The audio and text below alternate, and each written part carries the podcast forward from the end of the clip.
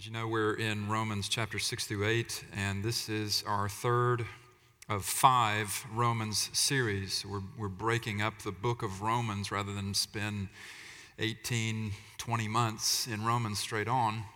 We're breaking it up into, into smaller sections, and then at the end of each section, we, we punctuate the doctrine we learn in each section with a, a series devoted to practice.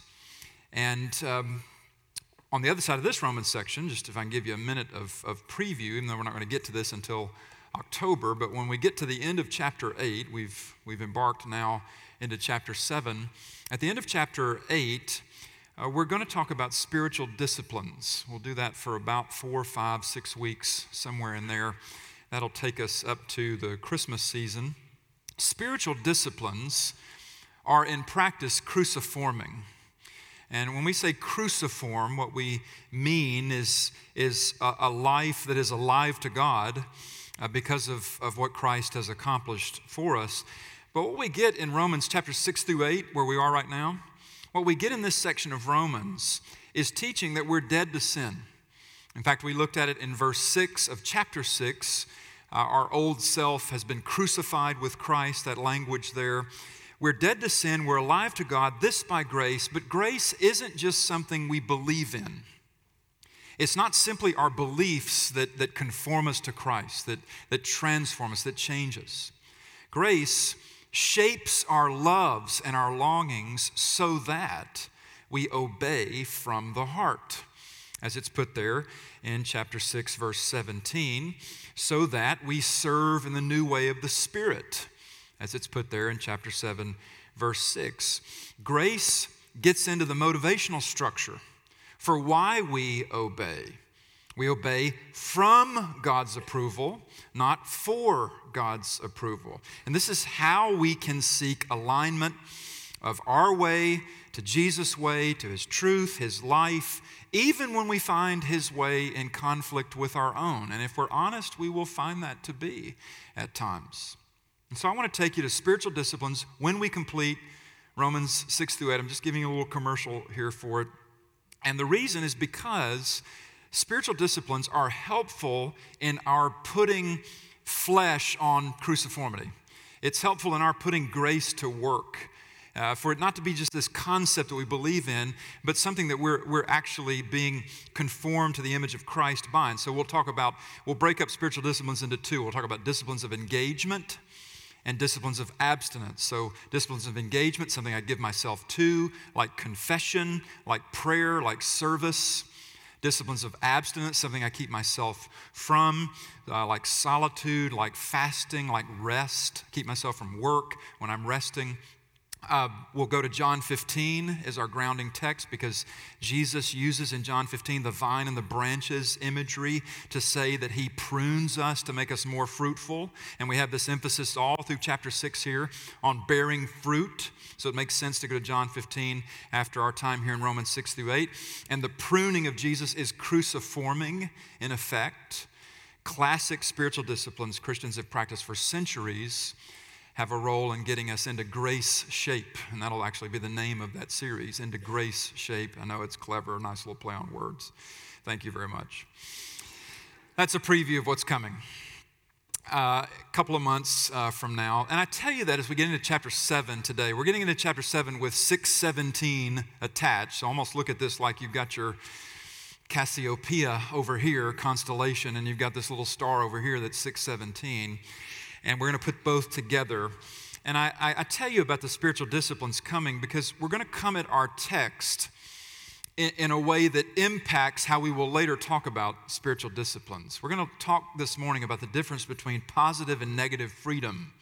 That's the name of the sermon, and that's going to be the two tracks on which this sermon will run. We'll talk about negative freedom first, and we'll talk about positive freedom, because that's this passage before us. These six verses in chapter 7 that open chapter 7, along with 617 above it, they tell us that we've been released from the law. That's the word that gets used down in verse 6 of chapter 7. We've been released from the law. That's the Old Testament law of Moses. By law, you do understand, he's talking about the Old Testament law of Moses. We've been released from what? We've been released from its condemnation. because of what Christ has done for us. So he says in verse 1, chapter 7, verse 1, he asks another of many rhetorical questions he's been asking.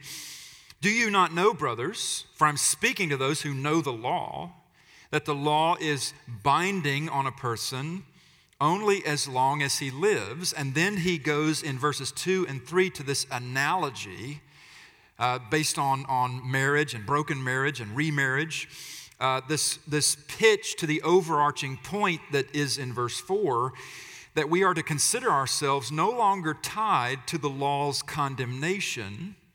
We are to consider ourselves dead to sin.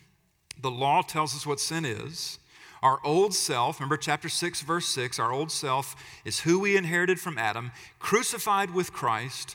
Therefore, we're alive to God and we belong to another, in the words of verse 4. Notice there in verse 4, so that you may belong to another. We get a lot of law talk here. And I know that law talk can be tedious and it can seem academic, but we do need to, uh, to think about this before we get into what is negative and positive freedom. The essential function of the law is what, class? You should know this by now. It is to show us that we're sinners, that, that in relation to God, we've been talking all about in this service thus far what God's holiness, that is His perfections, His ultimate sufficiency in His own being and person. God has no needs, God has no deficiencies. He is holy. When we say He's holy, as we've exalted in in this service, that means He's perfect. And the law given from Him Paul will later in this chapter say, is holy, righteous, and good. The law is holy, righteous, and good because it shows us exactly who we are, that we're not holy. And so the law doesn't rub our face in this, but it does show us our real condition before God is one of self sabotage. That is, that we are our own worst enemies in our preference for sin. But thanks be to God Look back up at verse 17 in chapter 6. Thanks be to God that you who were once slaves of sin have become obedient from the heart to the standard of teaching to which you were committed, which is what he's giving us here in Romans, this doctrine. I told you last week we would return to chapter 6, verse 17, because of this phrase in chapter 6, 17, obedience from the heart. You see that phrase in verse 17 of chapter 6? If you pair it with the phrase down in verse 6 in chapter 7, we serve in the new way of the Spirit. You've got complementary ideas, and they're underscoring the reality of a certain kind of freedom. A certain kind of freedom. We serve in the new way of the Spirit. Chapter 7, verse 6. But this is not unregulated the new way of the Spirit. It's not unregulated. You know, we talk a lot about freedom in Christ, particularly from a, a Western cultural context. We, uh, we talk about freedom a lot as Americans, liberty and justice for all. But we talk a lot about freedom as American Christians, and well, we should. But the, the, the freedom is not negative freedom. Negative freedom is freedom from freedom from constraint, freedom from restrictions, freedom from limits and checks on ourselves. The freedom we get from Jesus is positive freedom. If negative freedom is freedom from, positive freedom is freedom for, freedom to. Align our loves and longings, our desires and expectations to Jesus. So the look at that verse 6, chapter 7 verse 6. The old way of the written code into verse 6, that's the law the law given through Moses to Israel, that's no longer binding on those who've been made alive in Christ and serve now, what does verse 6 say? By the new way of the Spirit. The old way of the written code is no longer binding, but the new way of the Spirit is binding. So, wait a minute, what do you mean binding? Notice in verse 6, capital S, Spirit. See that? The Holy Spirit of God indwells we who are alive to God in Christ. God the Spirit indwells us for what purpose? Well, there's many purposes. It's sealing, it's, it's uh, a lot of things the New Testament talks about, but one main purpose is to conform us to who Christ is, who our Savior is, and what He wants us to be. But the Holy Spirit does this not by cutting us free of all constraint. Actually, He does it by cutting us, which is what we'll get into in John 15. In the analogy in John 15 that we'll come to in October, Jesus says, You're going to be cut either way. If you're unfruitful, I'll cut you off. I'll prune you if you are fruitful to make you more fruitful. You ever pruned a tree and you think, What am I doing to this poor tree? I'm killing the tree. And then next year it comes back with this fuller flower, fuller fruit. That's what pruning is supposed to be and do. We'll get to this later in John 15 as a punctuation on the text that we're in now. But it's to cultivate obedience from the heart so that we serve in the new way of the Spirit, so that we bear fruit for God, as the end of verse 4 puts it. I've got to belabor this just a little bit. Um, it, it, just it has to be when we talk about our release from the law. I would be I would be less than a, a biblical preacher if I didn't belabor this just a bit. So hang with me for a couple of minutes here. If you find this academic, the law was given to Israel in order to prepare the way for the Savior of all, of Jew and Gentile. But the law is given to Israel to prepare the way for Jesus, who would do what? Who would live by the law flawlessly. And even more than that, if, if that wasn't enough, would also graciously take the law's condemnation, which he didn't deserve, would take it in our place, which is what he did. I've been telling you as we go through Romans that God's law, uh, given through Moses, it, it does what? It's like a periodic table of the human element, isn't it? It names all of our sins for us. Verse 5 here even says the law arouses sin in us, which Paul will go on to talk about more in chapter 7, as we will in another sermon. But let's be clear on the overarching point. Jesus took the death penalty the law imposed on sinners, though he never sinned himself, and doing so freed us from the law's condemnation and from the law as a governing system. Remember chapter 3, verse 9? Chapter 3, verse 9. What then? Are we Jews any better off? No, not at all, for we have already charged that all, both Jews and Gentiles, all are under sin. Most of us in this room are who? Gentiles. Most of us in this room. We don't have a Jewish heritage. And that means that the law wasn't given to us directly but indirectly, it was in that we also learn from the law we are sinners in need of God's gracious intervention on our behalf. The Jews learn that through the law directly given to them, the Gentiles learn it through the law indirectly given to us as God's standard. And without God's gracious intervention on our behalf, we're in for his condemnation. The Jews couldn't keep the law, the Gentiles would fare no better. We relate to the law differently in Christ than apart from Christ, but Jesus kept the law for us. That's the $64,000 payoff. Really, it's priceless. but $64,000 does mean priceless, right? That's the way we use it. And so while we respect the law, Paul will say as we go on in chapter 7, we respect the law for its ongoing testimony to the holiness of God. We respect the law uh, as good given from God. We do not look to the law to conform us to Christ. This is why we have the indwelling ministry of the Holy Spirit, as mentioned here in verse 6. God the Spirit conforms us to Jesus. He does so how? By cultivating obedience from the heart. This phrase up in verse 17 of chapter 6. What does that mean? It means that your motivation to obedience is different. Under the law, it is you obey so that you can be blessed. In Christ, it is you've been blessed He's done everything for you. Now obey. It's a completely different motivational structure.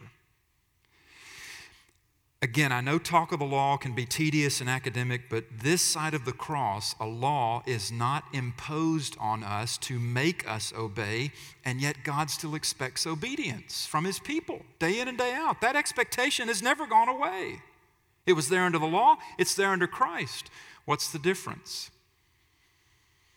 The way the law worked, do this and I will bless you. Obedience to get something from God. The way it works under grace, not that there was no grace under the law, but the way, just for simple contrast, the way it works is we get something from God, blessed by what Christ did in fulfilling the law for us. He lived flawlessly, He sacrificed Himself in our place, He rose from death, He is ascended to the Father from where He will return. We obey from the heart, meaning not doing something for God's blessing but from what God has done for us. This is the new way of the Spirit. Verse 6. With all this in mind, let's think now about positive and negative freedom as we have it in this passage. We're going to begin with negative freedom first and move to positive freedom. Our freedom in Christ is not negative freedom. Again, what negative freedom is about freedom from. There's a sense in which it's freedom from. I'm, I'm freed from sin and, and, serving sin. But negative freedom, it, it's um, the way we experience this culturally is that it's, um, it's freedom from any and all constraint. It's freedom from, from anybody telling me what to do or, or how to be. This is, this is negative, negative freedom. Our freedom is not that. Our freedom is not, I can do whatever I want. Now, turning to putting verses 2 and 3 in this, the, the analogy with, uh, with marriage, what is, what is the point of verses 2 and 3 in this argument? Paul says, by way of analogy to this, just as marriage is not an I can do whatever I want experience, neither is belonging to Jesus. He's paralleling the two here. Now, why use marriage to illustrate this? Because, well, think about it. Because marriage is the one place where it doesn't work to choose negative freedom. It's the one place, the one human relationship where if, if you try to go with, I can do whatever I want here, that doesn't go over well in marriage. Marriage requires some measure of self sacrifice, of, of bending to one another. Listen, both participants in a marriage want to change the other. This is not just something women want to change their men and men want to change. Men want to change their women. Both, uh, we get this. This is the source of most marital conflict. Okay? But a self indulgent person in earnest, a person who takes this stand, I will be this way and no other, and you can do nothing uh, to change that. If you do that in marriage, that's a recipe for disaster within that marriage. That a, a self-indulgent person in earnest will kill a marriage because they will assert negative freedom for themselves. He or she will want to be off the hook from any responsibility to sacrifice anything of myself for my spouse because I want to do what I want to do. Clearly, that's not good for marriage. And so, as you look at Paul's example here in verses 2 and 3, and let me just say before we get we, we unpack this, I think I need to say in pastoral tenderness that if marriage did not go well for you, or it is not going well for you now, you've been divorced or you fear that you're headed there, please do not be discouraged by the illustration in our text here and read personal condemnation into it. There are no scarlet letters with me. We're all damaged. And if marriage happens to be for you ground zero of where you were damaged most, I, I, want you to know that God remains faithful to you and good to you and loving to you. And if any Christian has ever given you a less than sense of that, please forgive us. The church ought to be the last place on earth that makes a divorced person feel condemned. The point Paul is making here, drawing on marriage, drawing on broken marriage, which is a reality the point has to do with what happens when we exert negative freedom. He's paralleling this to our relationship to Christ. What happens when we exert negative freedom? The adultery he's describing in verses 2 and 3, as you look at verses 2 and 3, the adultery he's describing, as he's describing it, is the effect of negative freedom chosen. I'm going to be free from my marriage vow because I want to go over here and do this.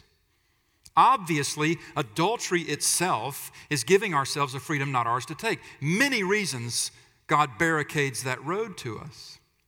But Paul is pointing here to the adultery that results from negative freedom chosen, ending a marriage to remarry another before death did us part. This passage is not dealing with the question of whether adultery as cause for a marriage ending, whether that permits remarriage in cases. He's not going there here. Our elders have a position paper on that question. It's available on our website if you'd like to read it. All Paul is saying here is in service to this larger point about life in Christ that negative freedom, if one leaves a marriage as an illustration, if one leaves a marriage to remarry another before death of spouse, she's doing what she's not permitted to do, both under the law and also under Christ. It's negative freedom.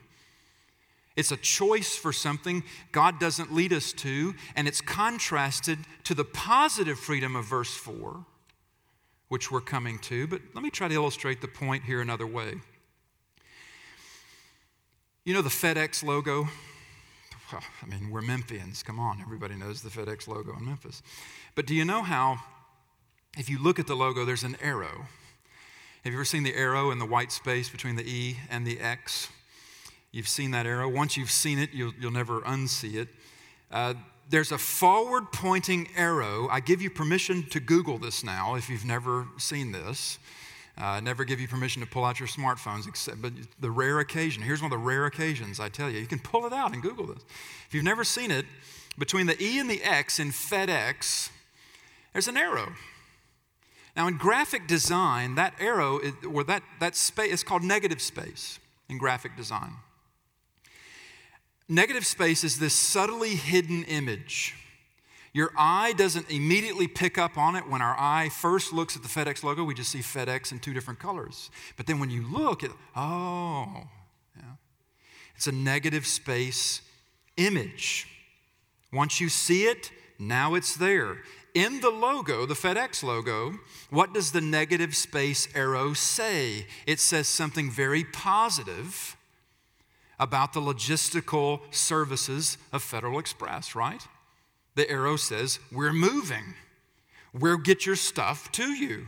You can depend on us. You can rely on us. That's all that arrow is saying. Likewise, look at verse 4. You get a likewise. Verses 2 and 3 pivot into the positive freedom in verse 4. The analogy drawn in verses 2 and 3 functions kind of like an arrow in using a negative freedom example to point to a positive freedom reality. Positive freedom is conveyed by what's in verse 4. Look at verse 4, chapter 7. Likewise, my brothers, you also have died to the law through the body of Christ, so that you may belong to another, to him who has been raised from the dead, in order that we may bear fruit for God. Bearing fruit for God is positive freedom. Negative freedom, freedom from constraints, Restrictions, no. Positive freedom is freedom to. To give myself to what? Bearing fruit for God. Verse 4. Paul uses in verses 2 and 3 remarriage after death of spouse to transition us to positive freedom, how it works. When a spouse dies, the surviving spouse is free to remarry if they choose. Remarriage, in this example, before death of spouse, negative freedom. Remarriage after death of spouse, positive freedom. Why use marriage to illustrate this? We know why. Among human relationships, marriage is the ultimate relationship. Second only to our relationship to a, a triune God. I know there's been pain from marriage for some here this morning. But even if it has been a, a painful experience for you, I think you'd still agree with me that marriage is the ultimate human relationship, which is why it is so painful when it goes so badly. I tell young couples when I marry them in the preparation time, your kids, as important as your kids will be to you, they will not be one flesh with you, even if they come from you. And I, I tell them that because I want them to understand their marriage is the, is, is the family core. I mean, you don't marry to get kids, you marry to get one another. It doesn't get any closer than marriage among all other human beings on earth. Lynn is my ultimate person. What's Paul saying in verse 4? God brings us this close to himself in Christ. Do you believe that? Can you believe that? It's a tremendous thing to consider. How close does God bring you to himself? Marriage close. And even if you've had a bad marriage, much like I could say if we were talking about the fatherhood of God, and people have had bad experiences with fathers, and sometimes that idea is difficult for them. Even so, the effect of being brought so close to God by Jesus is positive freedom. I want to obey. Negative freedom, freedom from. Positive freedom, freedom to freedom for bearing fruit for God, as it's put here in verse 4. I want to obey even if I struggle to. Isn't that what we see in the disciples in the Gospels? They're wanting to obey, but they're struggling with obedience. We see this in the early church. All the, the writings of the apostles to the church is, is dealing with, with issues where they can count on the fact that people want to obey, but they're struggling to for whatever reasons. And we see it all the way through church history on up into the contemporary moment that we're in now. We want to obey, even if we struggle to, because something else has taken place in us that motivates us from the heart. In Christ, we're freed from pursuing the interests of sin to pursue the interests of God, even when it's difficult. And, and chapter 7 is nothing if not honest as we go on. Paul will, will get to the struggle. The struggle is real. But in Christ, we're, we're freed from going and looking for something for ourselves in sin, and, and we can locate that something we're looking for ourselves in sin. We can locate it in our Savior. We belong to Him. Look at verse 4 again. We belong to Him like I belong to Lynn, and she belongs to me. And, and as you know, what is the church called in Scripture? The bride of Christ, the household of faith in Galatians 6. The beauty of that imagery of belonging, even those for whom marriage did not go well and, and, have, and have sat in the, in the brokenness and, and destruction of it can still affirm the beauty of belonging to one another and, and realize that this imagery applied to us, verse 4, is beautiful. Likewise, my brothers, you have also died to the law through the body of Christ, so that you may belong to another, that is, to him who has been raised from the dead, in order that we may, may bear fruit for God. This is positive freedom. This is obedience from the heart, chapter 6, verse 17. This is serving in the new way of the Spirit two verses down from verse 4 and verse 6. Every Christian is learning, and we don't learn this usually all at once, uh, uh, it usually takes a lifetime, but we're learning that the freedom we need, this is where Christianity is countercultural, particularly with Western cultural context. The freedom that we need is, is not the absence of any constraint away from all restrictions. The freedom we need is we need to find the right liberating restrictions. That's not an oxymoron. We need to be told no at times. I need a Lord over me. I do. If I'm the master of my own morality, that will not always go well because I will not always hold myself in check. I cannot trust myself to always hold myself in check. I was reading an article uh, just, I think maybe last week or maybe the week before. It was about a church in Los Angeles called Reality LA. I don't know if you've heard of this church, great church. The article was on how, it was an interview with the pastor, Jeremy Treat. And the question was basically, how did this thing succeed? They meet in Hollywood. They've got a, a great influx of young people who did not move to LA to meet Jesus. And the church is orthodox. Uh, uh, it takes positions on cultural issues of the day that are, are taking the Bible seriously. It preaches the gospel. They open the text every Sunday. They take the Bible at face value. It's not, it's not a, you know, trying to do this brand uh, kind of thing. The pastor teaches at Biola, which is, a, is an evangelical stalwart uh, institution. And, and uh, Jeremy Treat was talking about what, what he thinks attracts people in LA to his church. And here's what he said his words We preach scripture because God calls us to do that.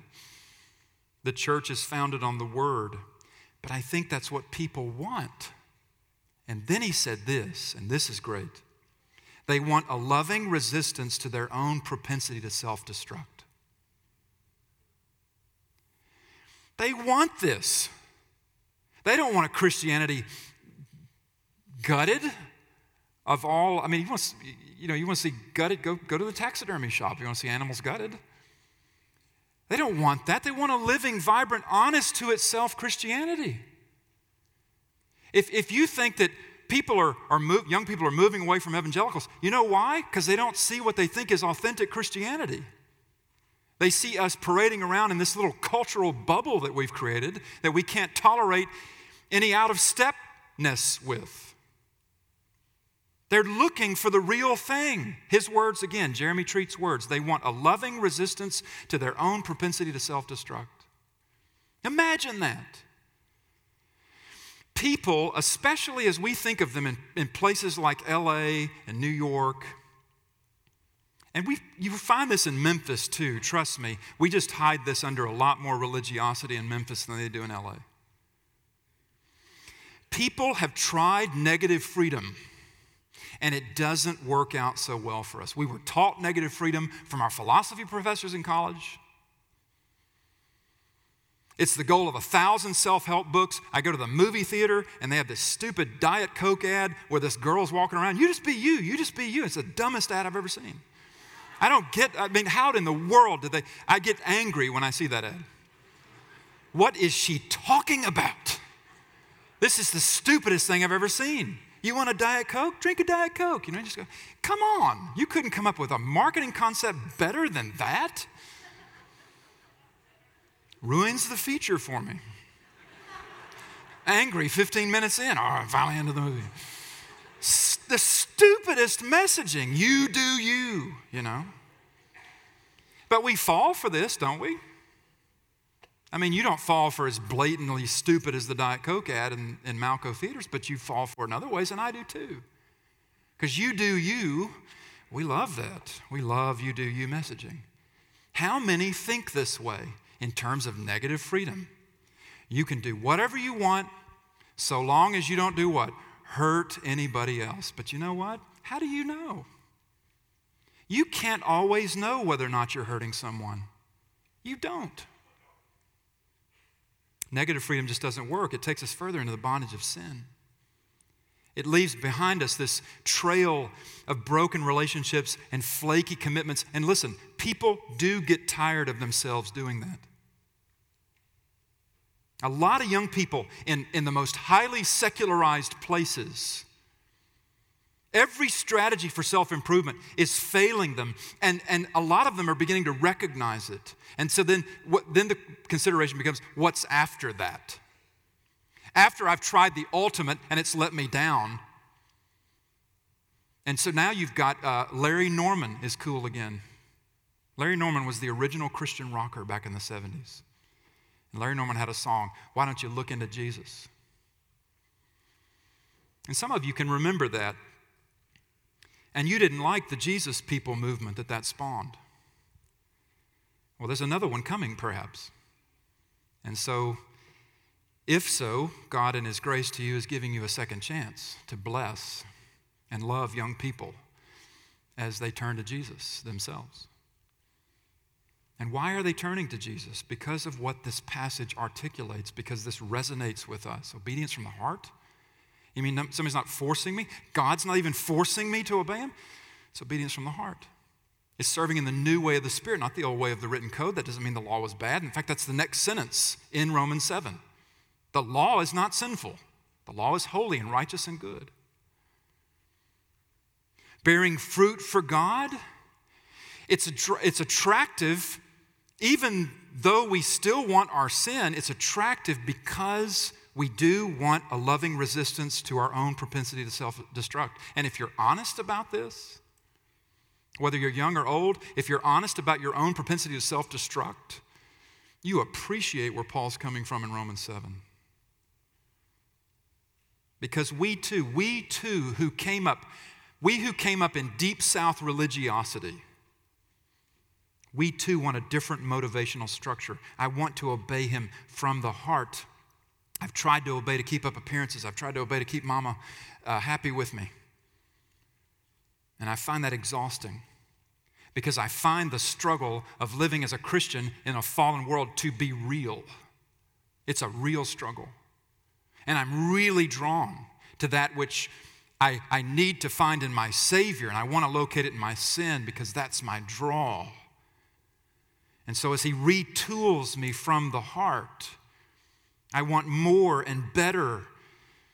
And, and, I, and I realize there are resources for me in Christ that, that I can get from nobody else.